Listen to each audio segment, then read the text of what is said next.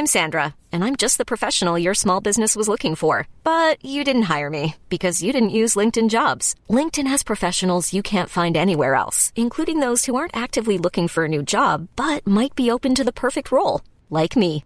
In a given month, over 70% of LinkedIn users don't visit other leading job sites. So if you're not looking on LinkedIn, you'll miss out on great candidates like Sandra. Start hiring professionals like a professional. Post your free job on linkedin.com/achieve today. Et juste après euh, cette partie-là de mon été, je suis partie dans les Pyrénées chez ma copine Marie-Agnès. Et là, donc c'était une époque où j'étais obsédée par euh, donc Sherlock Holmes et donc par les enquêtes. Et euh, T'as dit quoi Jane Austen. oui.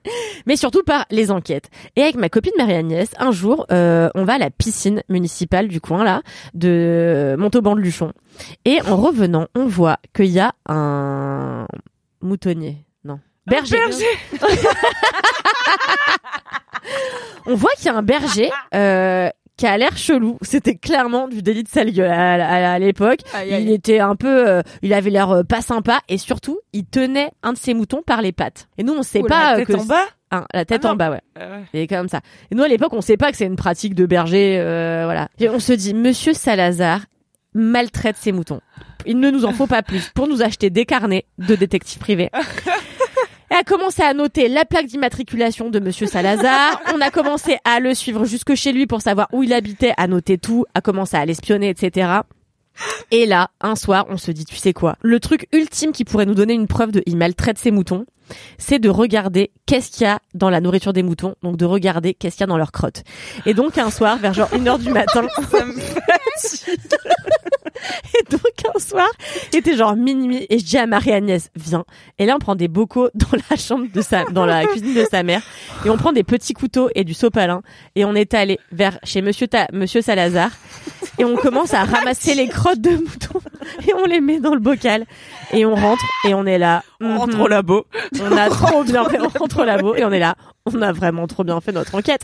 On ne peut pas s'arrêter là. Donc on commence à prendre la, la planche euh, à découper les légumes là et on commence à mettre toutes les crottes de mouton et on était là et on les découpe et on était là beaucoup de traces de foin et tout. Euh, si ça se trouve, il leur... oui parce qu'à l'époque je savais même pas comment on faisait manger un mouton donc j'étais là. Si ça se trouve, ils leur donnent même pas vraiment de vraie nourriture. Ils ont que du- de l'herbe à manger et tout. Et, euh, Faut noter que cette personne a des moutons chez elle pour tondre sa pelouse. euh, Pas encore. C'est récent, c'est récent. Faire un petit coq au vin là pour faire du bien aux moutons. qui mangent que de l'herbe. Le pauvre. Et, euh, et en fait, c'est vraiment devenu une obsession. Et du coup, on avait acheté, je me souviens, c'était les carnets Diddle euh, qui étaient en forme de cœur. Et il y avait un petit, donc il y avait le D- Diddlin- euh, Diddle et Diddlina comme ça euh, ensemble sur le, le cœur. Et il y avait un petit ca- un petit cadenas. Et donc on avait reporté toutes nos preuves, toutes nos indications et tout. Et on s'était dit, mais comment est-ce que on va euh, porter plainte contre Monsieur Salazar? Et donc du coup, on s'était dit, bon, quand même qu'on en parle aux parents. Donc on était allé voir Gabrielle, la maman de Marie-Agnès, qui en avait ras le cul de Wham. Parce que...